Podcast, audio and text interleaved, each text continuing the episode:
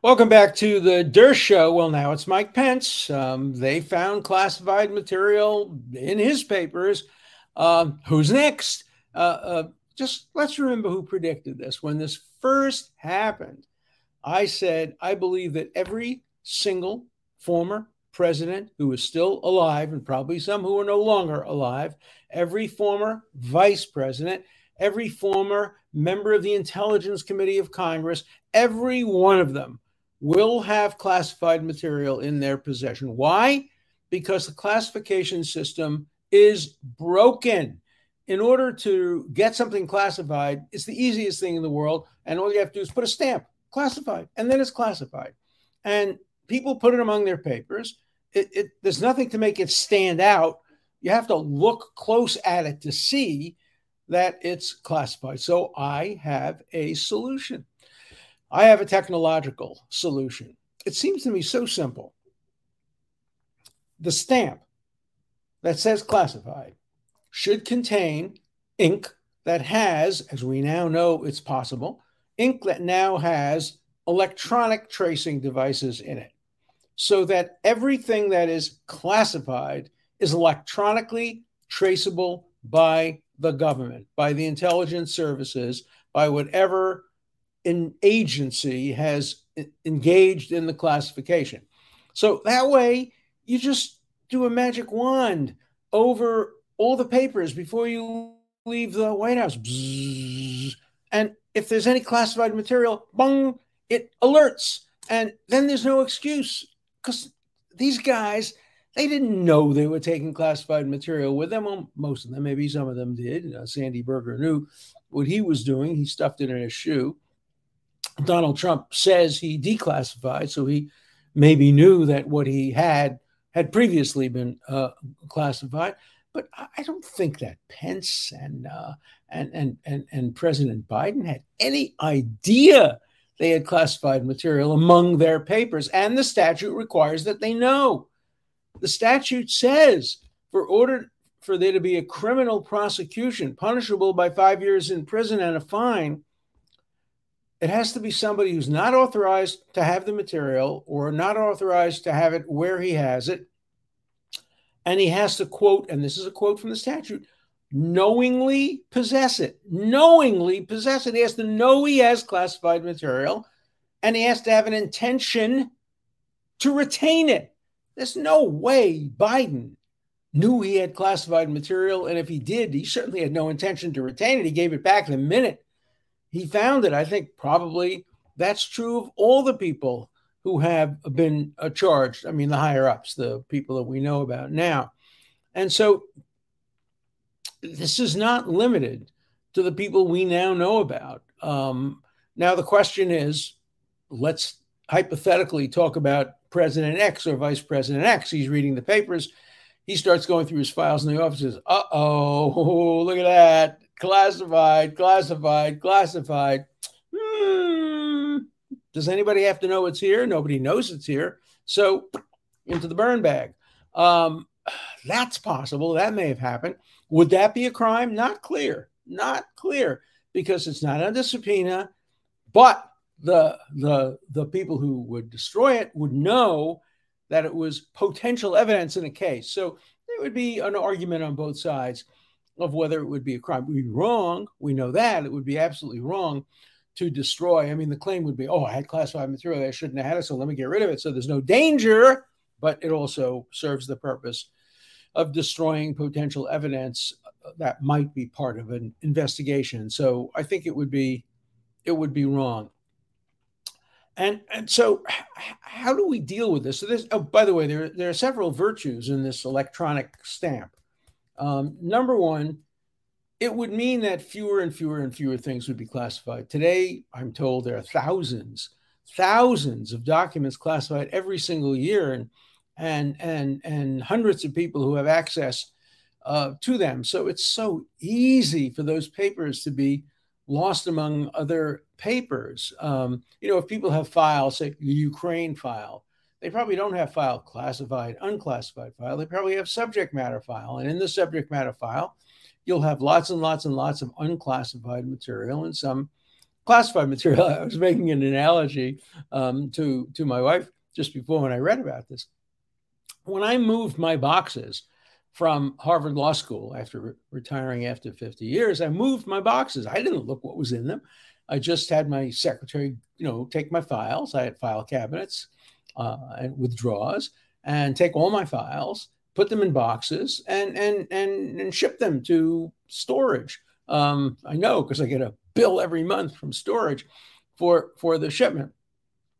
Now I don't know what's in those files. Nothing classified because I've never seen a classified document in my life. I was once in a case that required me to look at classified documents, and I refused to because I said I want to be free to speak about anything I want in the case. I don't want to be constrained by having seen classified material. So, as far as I know, I've never seen classified material, but let me tell you what's in my files.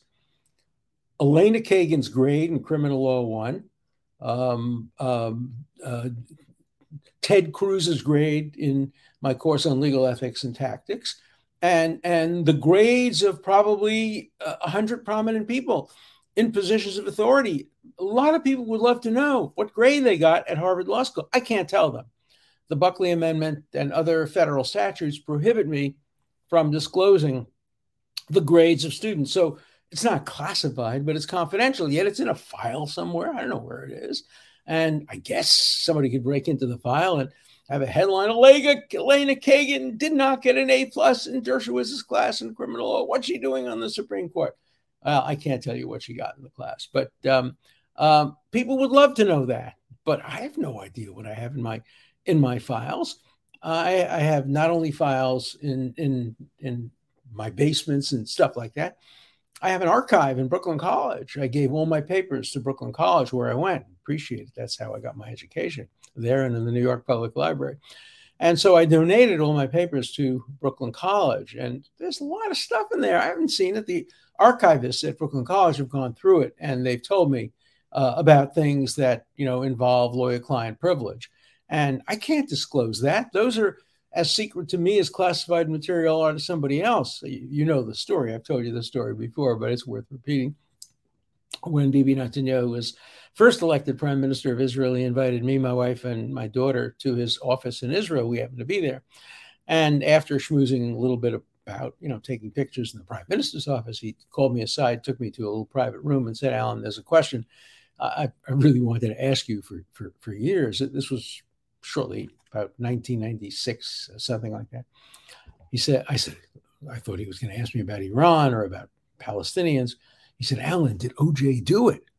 I said, Mr. Prime Minister, does Israel have nuclear weapons? He says, Alan, you know I can't tell you that. I said, Mr. Prime Minister, you know I can't tell you that. Aha. So, uh, you know, I have secrets. Uh, you'd love to know some of my secrets. Uh, my wife would love to know some of my secrets. Not, nothing about that. I'm talking about my cases.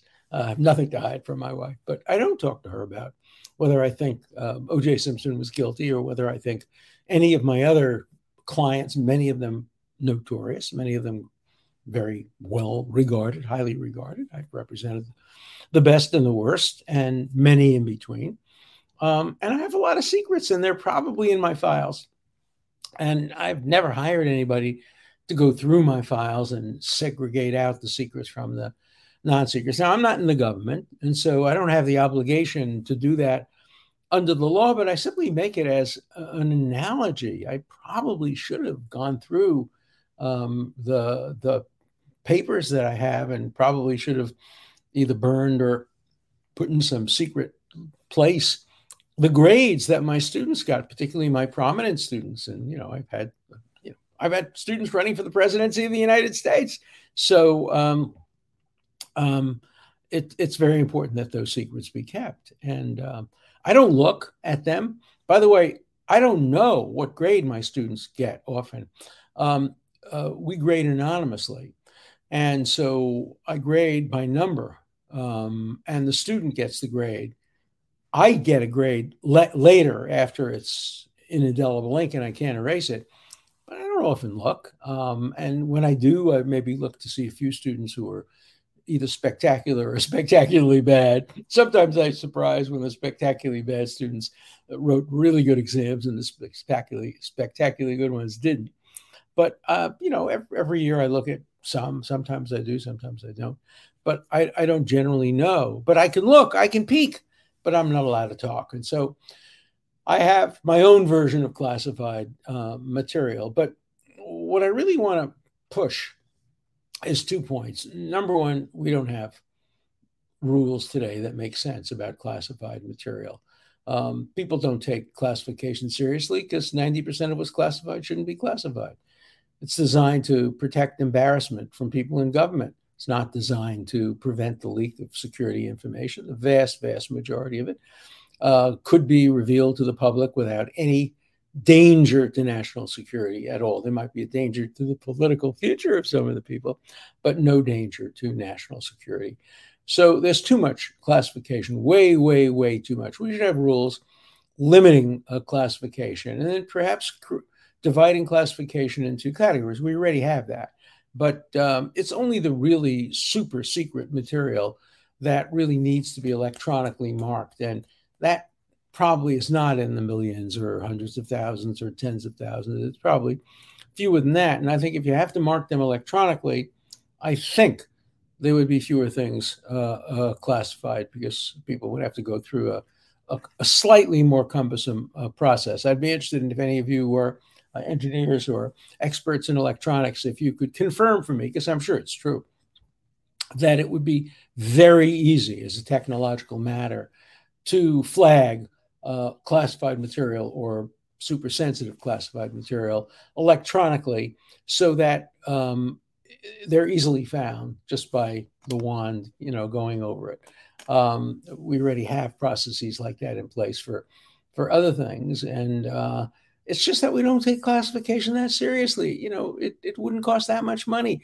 Uh, companies spend more money on their security, I think, than the government does on its security. And now that we've seen evidence that uh, three incumbents in a row, uh, you know, um, a president, a former president, and a former vice president, at the very least, have had possession of classified material. And any of you want to lay down a bet? I don't know. I know there's sports betting, but I don't know if they allow political betting. It should be an interesting thing if you had, in addition to sports betting, political betting, where you can bet money on candidates. I would bet a lot of money on the fact that over the next uh, year, we will see more people in the headline. Oh, I have classified material in my garage or my basement. You know, in my files, I didn't realize it. Yeah, take it back. Here, have it, please. Um, and then the ones we don't know about, the ones who won't go through their files because they don't want to find them, the ones who are no longer alive. And this is a problem that is not a recent origin. Classification begins, um, you know, many, many years ago. Not, not necessarily in the beginning of our republic. Uh, of course, we had secret material in the beginning of our republic, even before. But the idea of the way in which classification now works is probably um, probably mostly um, a century, century and a half old, and uh, we've never come up with appropriate procedures. We've never come up with appropriate rules. The other suggestion I have is that when a president or a vice president leaves their residence, the naval residence of the vice president, the White House for the president. They leave everything behind. And before the new president moves in, 12 noon, you know, on the day specified in the Constitution, before the new president moves in, the archives get uh, four hours um, to go through the uh, entire uh, collection of papers. And they decide, not the leaving president or the incoming president, but the archives, with the help perhaps of national security people who have clearance, decide uh, what goes where. Uh, the idea of the president on one of the busiest days of the year, the day he leaves the White House at 11:45 or 11:55 a.m. and moves into private life, that they have to go through all the papers and decide what they are appropriately able to take and what they're not seems to me to defy reality. That is a job that should be done by professionals. And uh, the professionals ought to be doing it uh, scientifically and electronically. So I think there's a solution to um, to the problem. So what do we do now? One, two things we ought to do. Number one, we do not criminally prosecute Pence. We do not criminally prosecute Biden. We do not criminally prosecute Trump. We acknowledge that there was a problem, uh, that uh, the statutes don't clearly apply, there's too much ambiguity. But that's step number one. Step number two, we go back and review every single case in which anybody was prosecuted for possession of classified material, Petraeus, um, people whose names we don't know, um, people who have served their government long and hard for many, many years. We review every one of those cases and we ask the following question If it's good enough for Trump and it's good enough for Biden and it's good enough for Pence, it has to be good enough for lower ranking people. And unless you can demonstrate that these lower ranking people who've lost their security clearance, lost their jobs, and lost their liberty in some cases, that they have exceeded in wrongdoing and in criminality what uh, these high ranking people have done, got to give them their uh, clearance back, or at the very least, their jobs. At the very least, make sure that criminal convictions are erased. I don't know if there are any of them still in prison today, but I know uh, I had a guy call me just a few years ago who lost his security clearance, and uh, he was devastated. He had worked for the government for so many, so many, so many years. And uh, in his case, too, it was not deliberate or willful, but uh, they they took away his security clearance. So we have to apply a single standard to everybody. You can't have one law for presidents, vice presidents, uh, and former presidents, and another law for intelligence officers, security people, people in the army. You know, I've had so many people tell me on television who are in the army that, oh my God, if I ever took home one piece of classified material, I'd be busted. And if that's the case, again, we have to go back and review all of those cases. The law has to be clarified. I've told you before what Thomas Jefferson once said about the criminal law. The criminal law has to be so clear that it could be understood if read while if read by a person while running. So that's the image. You're running, you're holding a statute book, and you have to read the statute book while you're running and say, "Oh yeah, that's clear. Thou shalt not kill." Yeah, I understand that. Thou thou shalt not rape. Thou shalt not uh, commit perjury. I understand that. And then you look at some of these other statutes. I can read them while I'm sitting. I can read them while I'm in bed. I can read them in the most relaxed way. I don't understand them the statute, for example, under which Alex Baldwin was recently indicted, is incomprehensible. If anybody tells me they understand it, they must be Martians or speak a different language because you cannot understand that statute. I've been teaching criminal law 50 years. I've read every criminal statute there is, I've read every major criminal case there is. I do not understand the New Mexico law on involuntary homicide. Sorry, maybe I'm stupid. No, I don't think that's the answer. The answer is the statute is written in incomprehensible terms, designed to give prosecutors enormous flexibility in defining the terms. Commits a lawful act in an unlawful manner. What the heck does that mean? Commits a lawful act in an unlawful manner. You tell me, uh, or read the statute and you tell me uh, what it means. Then read the classification statutes and you'll see similar problems. So we have to solve the classification problem and, you know, Pence, you can say what you want about him politically. He is a decent and honorable man. Uh, and I don't believe he would ever do anything deliberately to violate the law. And yet he's been caught. He has the classified, or he caught himself. He turned himself in. He didn't wait to be caught. But I suggest now that uh, the archives go to the libraries, the basements, the storage bins, the garages, the offices of all our former um, high office holders, all people who had access to classified material, and do a search and go through it. Uh, you can give them criminal immunity from criminal prosecution. We're not interested in criminally prosecute. We over criminalize so much. We everything is a crime these days. Uh, again, the example of um, of uh, Alec Baldwin. It's just not a crime. It was an accident. Maybe it's a tort and there should be civil liability, but there shouldn't be criminal liability for that. Too much crime, too much crime. And each side weaponizes the criminal justice system against the other side. And that's wrong. That's wrong. What Alexander Hamilton said about impeachment said the greatest danger, the greatest danger, he's writing about the Constitution of the United States in the Federalist Papers, the greatest danger – is that impeachment will depend more on which party has the most votes than on the guilt or innocence of the particular person being impeached. We've seen that's come true since the impeachment of uh, Bill Clinton, and then followed by the two impeachments of Donald Trump. And now people want to impeach the uh, Secretary of Homeland Security. Some Republicans want to impeach uh, uh Biden. Uh, Democrats, believe me, will impeach whoever the next Republican president will try.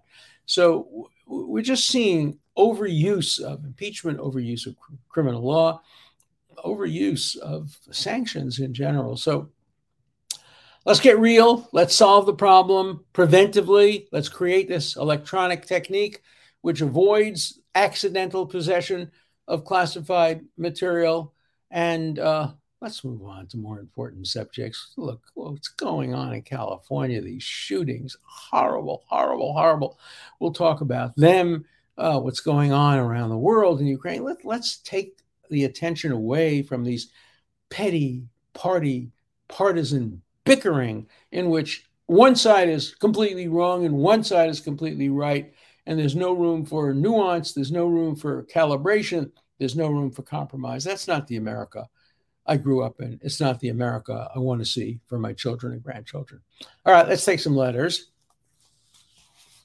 remember I, I, talked about whether or not the marshal's office should seek the aid of the FBI or Congress and give um, a subpoena to the journalists who published the leaked draft opinion um, and fight out the issue of whether or not there is uh, a lawyer, uh, I'm sorry, a uh, reporter source privilege and whether it applies when the only wrongdoing in the case was to the source, by the source. Uh, the source wasn't reporting on government wrongdoing. The government was the Supreme Court, and they were doing exactly the right thing. They were circulating opinions and trying to do their job. You might disagree with the outcome, as I do, but they didn't do anything wrong.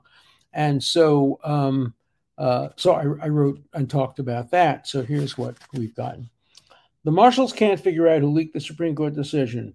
Why not just blame Donald Trump? Isn't that the prevailing approach to uh, attaching wrongdoing to Trump. In Alan's eyes, there's no wrongdoing if it involves hurting the Republicans. Right. Yeah, yeah, yeah. If the leak worked against the Democrats, Allen would be outraged. They would certainly find out the wrongdoer, or at least a conservative scapegoat would be discovered. Well, I think I've told you that um, I have another book coming out, coming out in a month or so. Guess what the title is? It's called Get Trump. It's subtitle is Get Trump the threat to civil liberties, due process, and our constitutional rule of law by efforts to prevent Trump from running. I, am not going to vote for Trump. Uh, again, I voted against him twice, but I want the right to vote against him. And so I'm not pushing a Republican or a Democrat agenda here. I don't care who leaked this material. If it's a conservative leaked it, so be it. If it's a liberal leaked it, so be it. I want to get to the truth. And uh, I think you're just wrong when you think that I never say there's any wrongdoing if uh, the Democrats do it. Plenty of wrongdoing, but the Democrats do. The squad, so many other things the Democrats are doing. I don't love the way they're handling the border. Um, I'm critical of all parties, and I'm critical of things I love. I'm critical of the Israeli government. I'm critical of the American government. I'm critical of, I'm a critic. That's what I do. And I think I'm an equal opportunity critic who bases his criticism on principles. Okay. Some law clerks admitted to telling a spouse or a partner. That's the leak. Those spouses and partners are not cleared. They're not under oath or bound by anything. They're not supposed to even tell them. That's all correct, except as far as I know, none of the law clerks said they gave their spouses the draft opinion. So if all we had was a leak, if Politico had written a leak saying, we have information that's going to be a five to four vote to overrule Roe versus Wade, then I think suspicion could easily fall on the on the spouses. But when the leak consisted of an actual 30 whatever, a 40 page document from the Supreme Court, there's no reason to believe the spouses had access to that document. And I'm sure justices also speak to their spouses um, about uh, opinions and about the arguments that are within the court. but it takes a special act, a knowingly unethical act, to hand over an actual document, a draft opinion, for publication months before it was scheduled to be public. So I, I don't think it was the spouses. Another one, 1989, I was an intern at the Supreme Court. I had to sign what was essentially a non disclosure agreement and signed a document that said if I ever wrote about anything I did on the court, it first had to be submitted to the court for permission to publish. I thought that was overkill for an intern. If anything, um, that's done by law clerk. Is that done by law clerks today? Well, I clerked even before that. I clerked. It's now it's now my 60th anniversary of clerking on the Supreme Court. I don't remember signing anything. I did have a memo, a, a memo that was a secret memo that I gave to Justice Goldberg at his request, um, arguing that the death penalty was unconstitutional. It was kept secret for many, many years. And then I decided to write a book uh, in which I had a chapter on the death penalty, and I wanted to quote from quote the, the memo. And I asked Justice Goldberg, uh, who was my boss. Uh, he was no longer on the court, but I, I, think he checked. But in any event, he said, "No, go ahead and publish it. It's uh, it's a long time, and you can do it." And so I did. So my secret memo on the death penalty appears in in my book, um, uh, "Shouting uh, Fire," and I think it also appears in a book that I'm coming out with soon uh, about life and death in the Supreme Court, which deals with capital punishment. So, question How can the Justice Department and Judiciary Committee have authority to investigate where no crime has been committed? Uh, there's no probable cause, uh, that even a leaker broke the law. Uh, a leaker broke tradition, but that isn't the law. Can Congress and Justice Department subpoena people when there's no criminal action, whatever even alleged? Okay, very good question. The answer about the, of course, the uh, congressional committee is, of course, yes. Um, most of the subpoenas they issue have nothing to do with crime. They're not a prosecutorial branch. They can't prosecute under the Bill of Attainder clause, but they can investigate. And so the uh, Judiciary Committee, obviously controlled by the Republicans now, could issue a subpoena without regard to whether there's a crime. But there were crimes. How do I know there were crimes?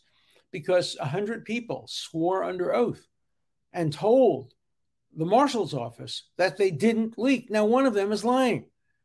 And lying to a law enforcement official, and the marshal of the Supreme Court is a law enforcement official when conducting an investigation of this kind, is a federal crime. Also, a number of them were made to sign affidavits, and signing a false affidavit is a federal crime. So uh, the Justice Department is entitled to investigate possible. You don't need probable cause to investigate. You don't need probable cause to issue a subpoena. You need probable cause to issue a search warrant, but not a subpoena. A subpoena can be issued based on just mere a suspicion or the desire to gather more evidence. But good question, but not not a hard one to answer. Okay. Um, this is an interesting question. Uh, what I would find fascinating is if the journalist in question were subpoenaed, the lower courts decided that the journalist privilege does not apply, and it was appealed all the way to the Supreme Court. Would the justices take the case? And if so, could they be objective? That's a fascinating question. Can the Supreme Court decide a case that involves the security of the Supreme Court? Um, justices are not bound by the usual rules of recusal that appear in the federal statutes. They make their own decisions about a recusal. And I suspect the court would meet together and come to a united decision. And I think the united decision would be that no, they are not recused, that they have the ability to render a decision on that really very important um, issue, constitutional issue of the lawyer client privilege as it relates to the leak. Were lie detectors used as part of the investigation? If not, why not? I think the answer is no, but I'm not positive. The report, I think, doesn't mention lie detectors. Lie detectors are not 100% um, positive. Um, I used to use lie detectors when I was actively involved in criminal law. I had a guy named Zimmerman who was a great lie detector guy. And um, when my client told me I want to take the stand, I would say we'll go, we'll go down and see Zimmerman. We'll do the lie detector test. And as often as not, in the cab on the way to the lie detector, my client would admit his his guilt because he didn't want to face the lie detector. And so I always called Zimmerman my best lie detector, even though he rarely ever had to administer the test because just knowing you were going to take a lie detector sometimes, sometimes revealed the truth. Uh, but you know, there are a lot of false positives, a lot of false negatives in lie detector tests. So I don't know whether they decided, though, um, uh, whether whether or not to do it. Last question, a good one. There are limits to what you can share with your lawyer in a in a privileged fashion. So should there be for journalists? That's a very interesting point.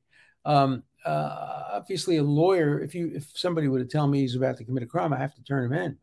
Um, and here you had a situation where not only is the source saying I'm about to commit a crime, he's committing, if it wasn't a crime, committing the sin or the ethical violation of actually turning the material over. Great questions today, both from Rumble and from YouTube. See you tomorrow.